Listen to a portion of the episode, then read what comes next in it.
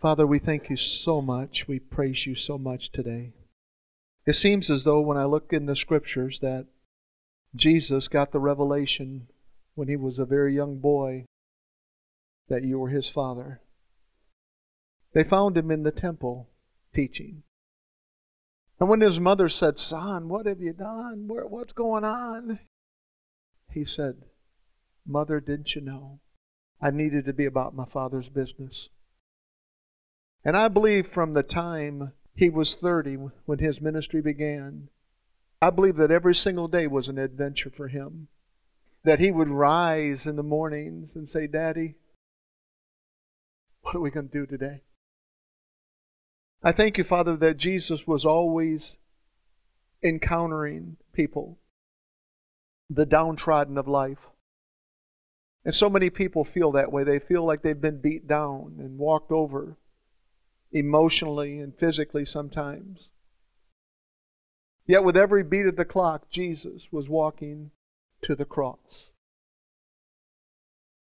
And as he would approach that last day, those final moments, he would cry out in the Garden of Gethsemane and he would say, Father, if there's another way, if there's another way, Daddy, let's find it. There's another way to redeem man forever, once for all. Let's find it. And I can only imagine his father whispered back in those moments Son, you are the way. You're the way, you're the truth, you're the life, and no one will come to me except through you. Father, may that be a revelation that sprinkles across the world, falling into hearts that have never even heard this name Jesus. You have a way of visiting us in that moment of time when our hearts are genuinely searching for truth and grace. And Jesus is that person of grace and truth. And He walks into hearts. And I thank you, Father, that He seals us with the sweet Holy Spirit so that we never have to be concerned about Him ever leaving us or walking out again. I thank you, Father, that in the final breaths of Jesus, that he declared it is finished. He declared that man will never relate to you, Daddy, on the basis that he did before. That he was blessed when he did good, but cursed when he did bad, punished when he did bad. No, it's not that way in this kingdom. This kingdom operates by the unconditional love of Christ, the unconditional love of the Father, the grace of our Father and Lord Jesus Christ. And I thank you, Father, for the Holy Spirit who is here to reveal these truths to us.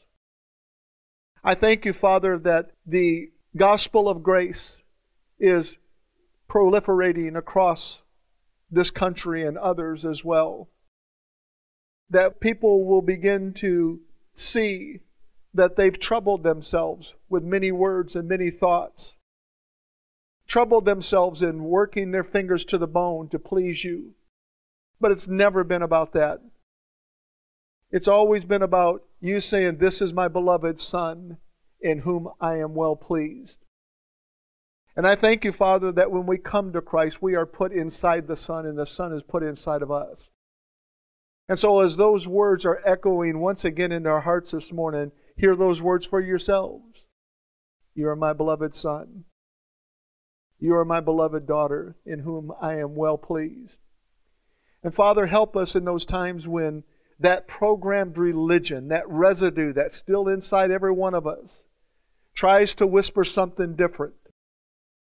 That we would take a stand and we would stand upon the gospel that by one sacrifice he has made us perfect forever.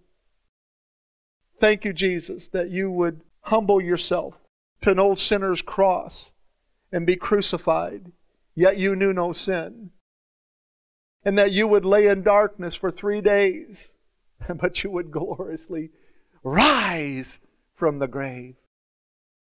And that's where we find our hope. That's where we find our victory. In Jesus' name, amen. We're going to receive the communion in just a few minutes here. And in preparation for a short communion devotion this morning, in the quietness of my study at home last night, I began to think about some things.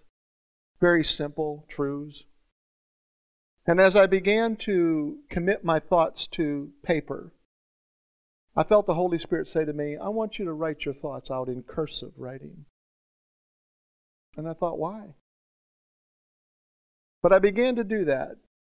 And in five minutes of time, I had written more in cursive writing than I have written in the last 15 years in cursive.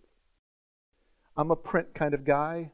My job is to sell, and I sell over the phone. And I learned many years ago that the shortest pencil is better than the longest memory. I'm a note taker, and as that conversation is developing in real time, I'm making notes. And so I print. I can read my print easier, even though I have nice cursive writing. I can read it and I can write it, seems like faster. And so he said to write it out in cursive last night, and there were two things that I noticed as I began to write last night. Number one, it had been so long since I had written in cursive. I hadn't forgotten how to do cursive, but I found out I was very clumsy at it.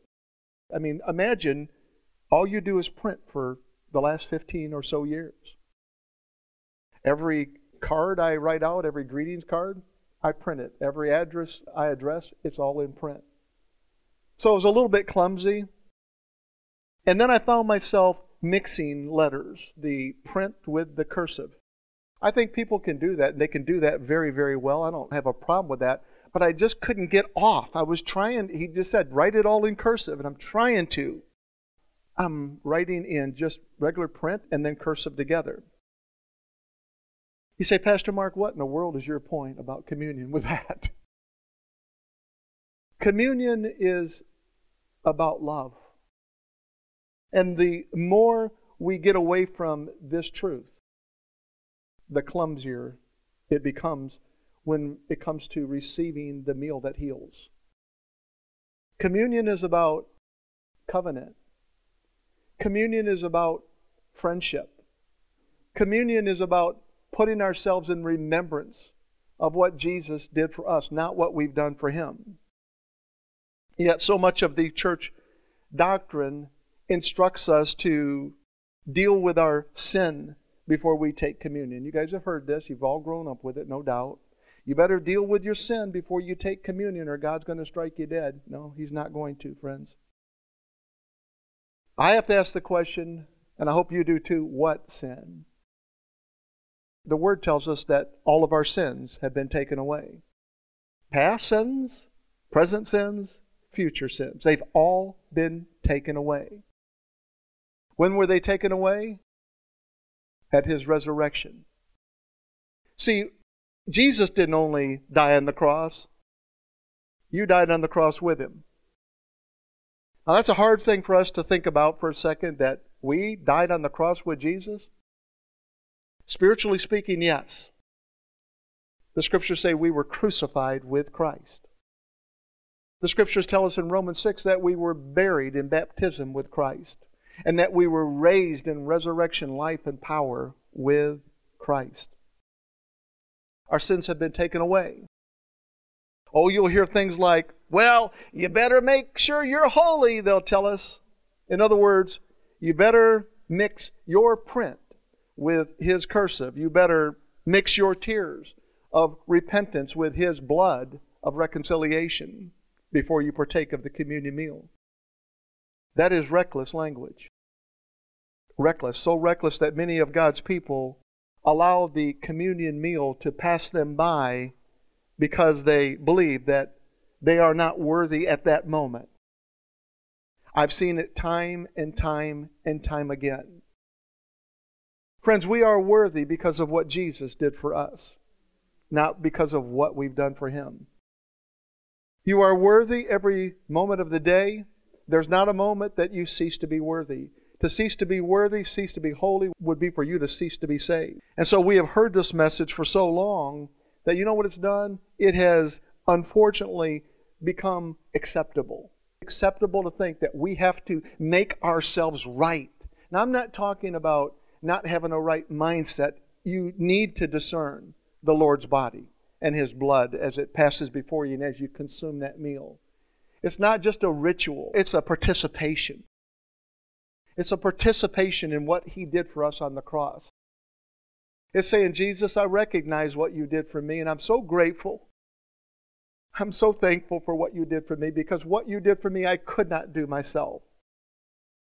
And as we prepare ourselves to receive the Lord's Supper this morning, we must put ourselves in remembrance that, again, it was His body and it was His blood that made us holy and made us righteous and made us worthy of receiving, of partaking in the communion. If our lives are in print script, His covenant of love continues to testify that we are sons and daughters. If our lives are in cursive, His covenant of love testifies that we have been made perfect. I don't think you'll disagree with any of that. But here's the one that got me last night as he said this. He says, Son, if your life is like scribble all over the page, my covenant of love still declares no more religious duties, no more sacrifices and offerings, and no more annual reminders. My son's blood took away your sins once for all. Friends, these are the truths that we put ourselves in remembrance of as we take communion. What did Jesus do? Not what did you do on your way to church. Not what you did yesterday or the day before. Not based on what your struggles are, but it's based on what Jesus did for us. Isn't that simple? A child could understand that.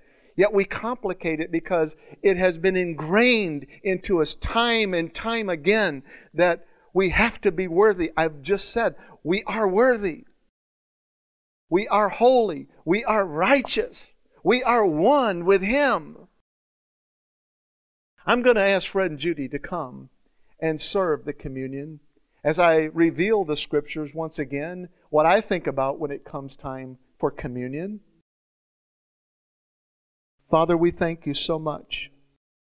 This is more than a little cracker. It's more than grape juice.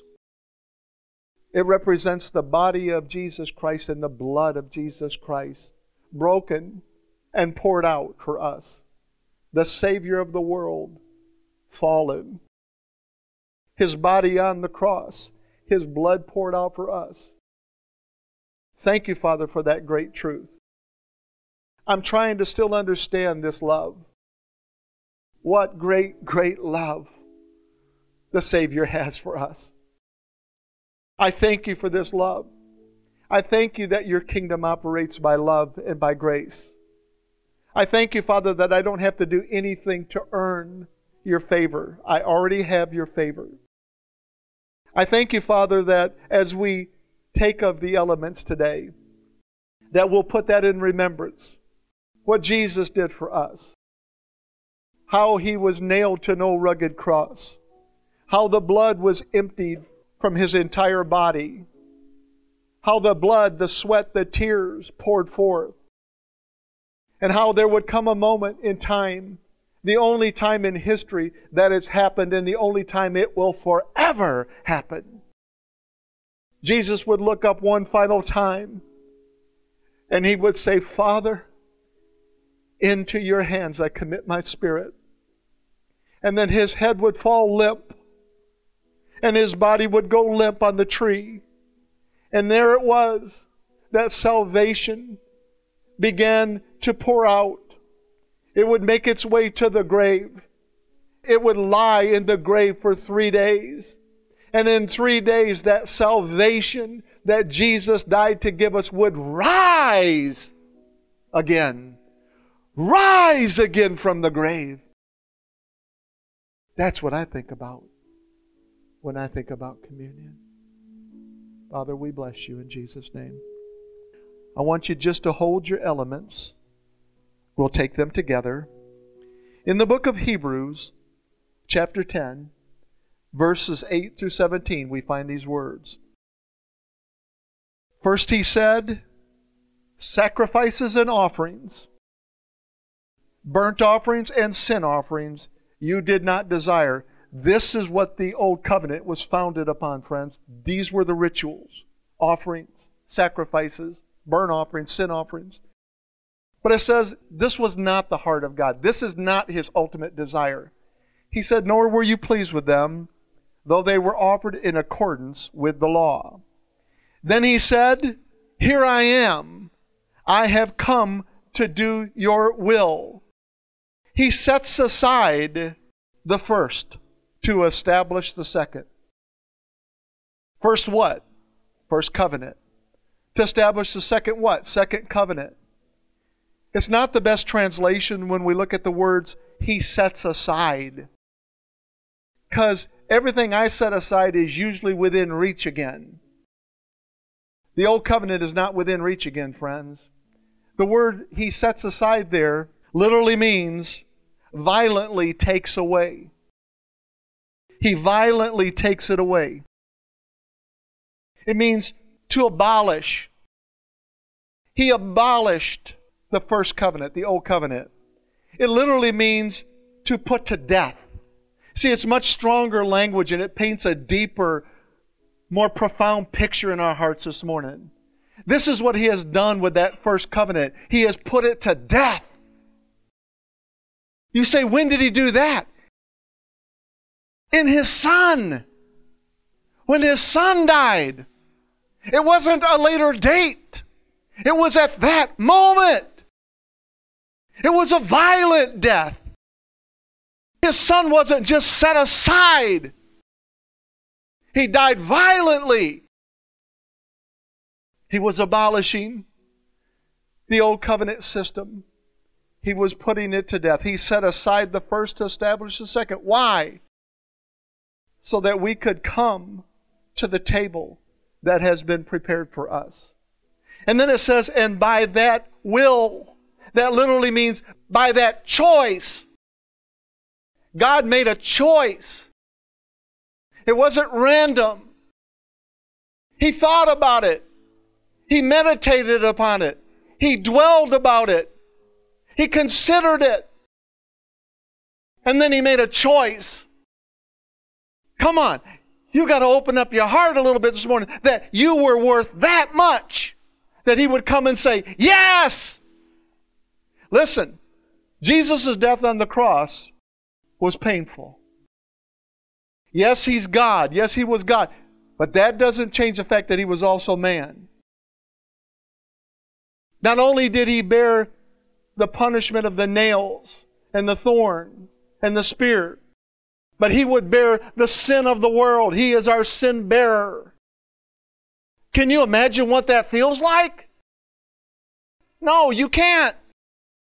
We have no way to identify with that. We have one little thing that goes on in our life and it overwhelms us to the point of grief and despair. But Jesus is taking every single sin upon him.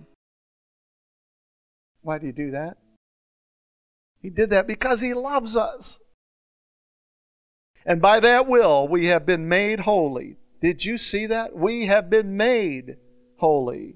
How? Through the sacrifice of the body of Jesus Christ. Look at those words once for all. How did you get made holy? By all the things you do? No. Did you get holy by the old covenant? No, it was abolished. It was put to death, rendered obsolete, violently taken away. We became holy through Jesus' body on the tree. Next scriptures. Day after day, every priest stands and performs his religious duties again and again, he offers the same old sacrifices, friends. Jesus was sacrificed once, and that was enough. They stand and they offer the same sacrifices. Look at those words, which can never, never take away sins. Cover them, perhaps. Take away, no. Jesus would not have had to shed his blood if our daily sacrifices could take away our sins once for all. He wouldn't have uh, had to have done that. But when this high priest, that's Christ, but when this high priest had offered for all time one sacrifice for sins, he sat down at the right hand of God, and since that time he waits for his enemies to be made his footstool. Next scriptures. Look at that. I want you to meditate upon what you're seeing right now as you think about the communion that you're holding in your hand. This is how powerful his sacrifice was and, and continues to be. For by one sacrifice, he has made perfect forever those who are being made holy. How did we get made holy? By Jesus' body on the cross. No, it's not a progression, friends.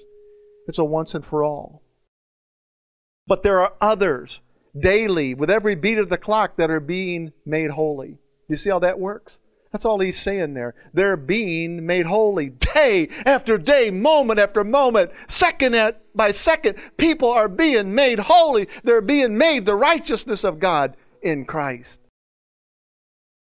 The Holy Spirit also testifies to us about this. First, he says, This is the covenant I will make with them after that time, says the Lord. I will put my laws in their hearts, and I will write them on their minds. And then he adds, Their sins and lawless acts I will remember no more. Come on. Do we have reason to celebrate today? We have reason to celebrate. What a good God. He saves them from the guttermost to the uttermost, friends. He reaches out everywhere. A man was walking with his little son down the street in New York City years ago, and he saw a wino laying in the street. And he took his little son over there, and he said, Michael, do you see that man? Do you smell him, Michael? You hear his groans? He said, Son, if it wasn't for the grace of God, that could be you or me. It's always been about His grace, friends. Always been about His grace.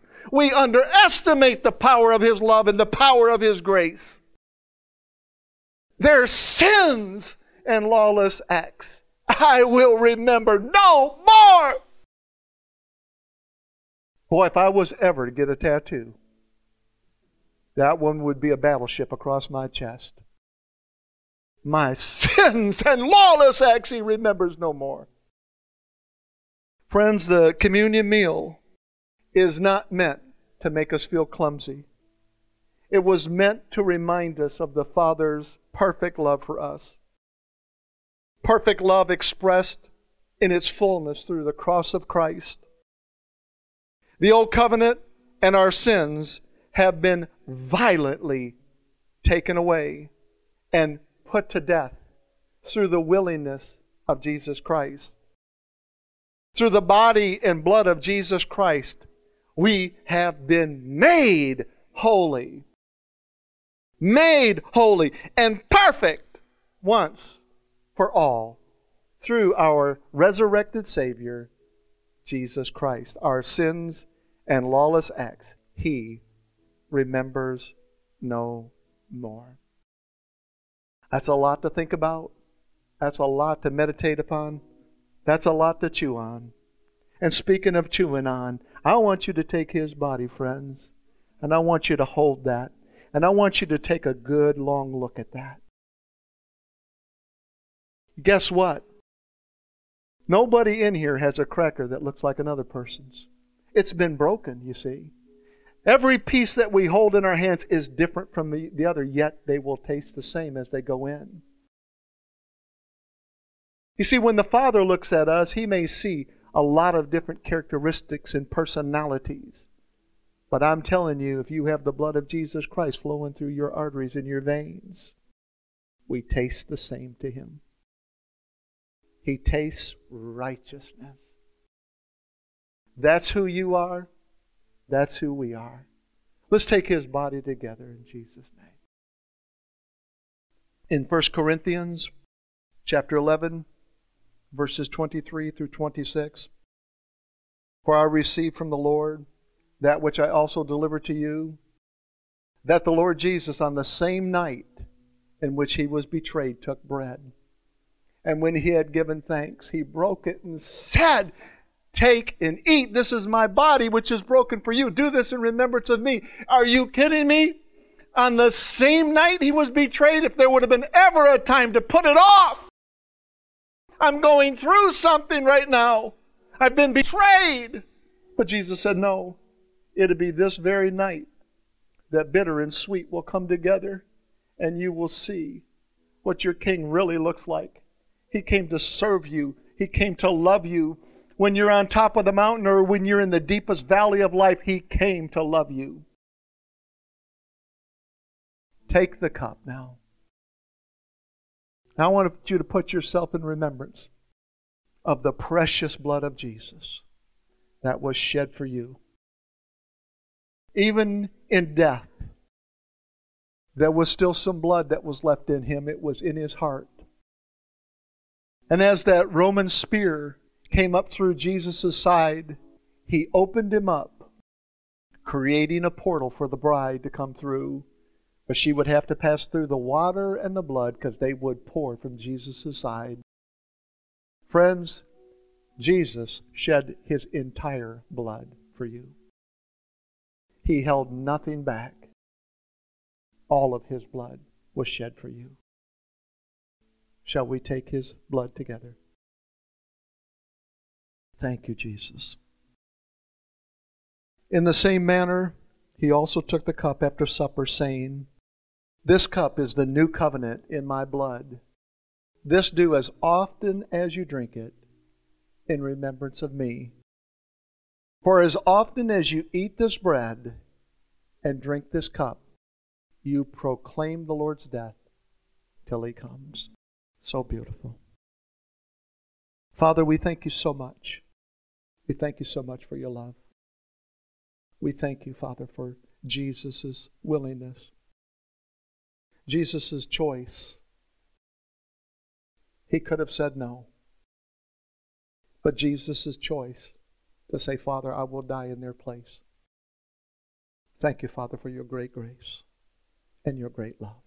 In Jesus' name, amen.